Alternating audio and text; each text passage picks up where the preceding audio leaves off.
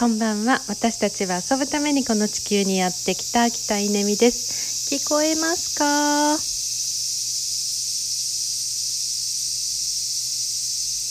セミたちの大合唱ですけど、えー、我が家は森に隣接しているのでもう本当に今がすごい盛りですね。もう一日中こんな感じあのセミの声を聞きながら家にいます、えー、幸せです。えー、話してみたいのは、えー、飼い猫や飼い犬は飼い主に似るのか。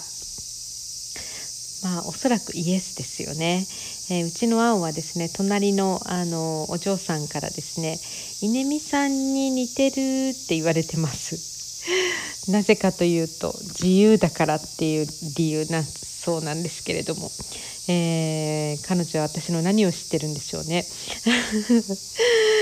うちの青はですねとにかく24時間あの庭にあの出たり入ったりできるようになっていて、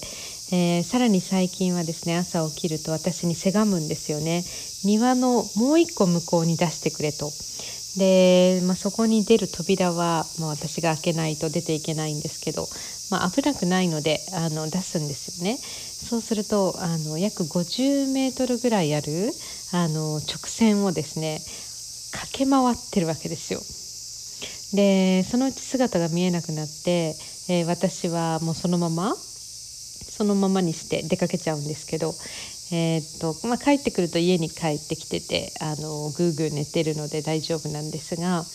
えー、もうねトイレも家でしない。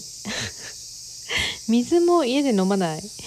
なんか外で雨水飲んでますよ。そしてあのトイレもどこでしてるんですかね？みたいな。もうダメですよね。もうなんか過保護に育ててる方からしたらありえないっていう猫育てなんですけど、えー、なんかすごい象徴的なそうそうそうそう。ユリ？ユリって猫食べたら死んじゃうんですか？なんかあのユリと一緒に青を撮った写真をアップしたらびっくりして友達から連絡があってなんかユリはすごく猫にとっては猛毒であの食べたら死んじゃうしあのなんか水を飲んだだけでも死んじゃうって言った猫がいるとかっていう情報をくれてで 私は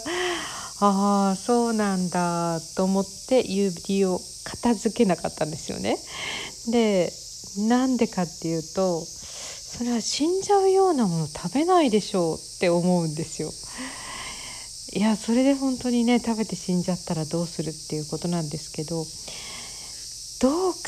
えるかですよね。危ないから撤去する危ないから撤去する危ないから外に出さない帰ってこなくなっちゃうかもしれないから外に出さないっ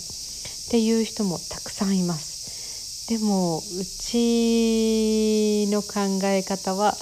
いや自分の命がなくなるものは食べないでしょう うん外に出しても帰ってくるでしょううんという考え方で育てるのでえー、飼い猫は飼い主に似るんだと思います。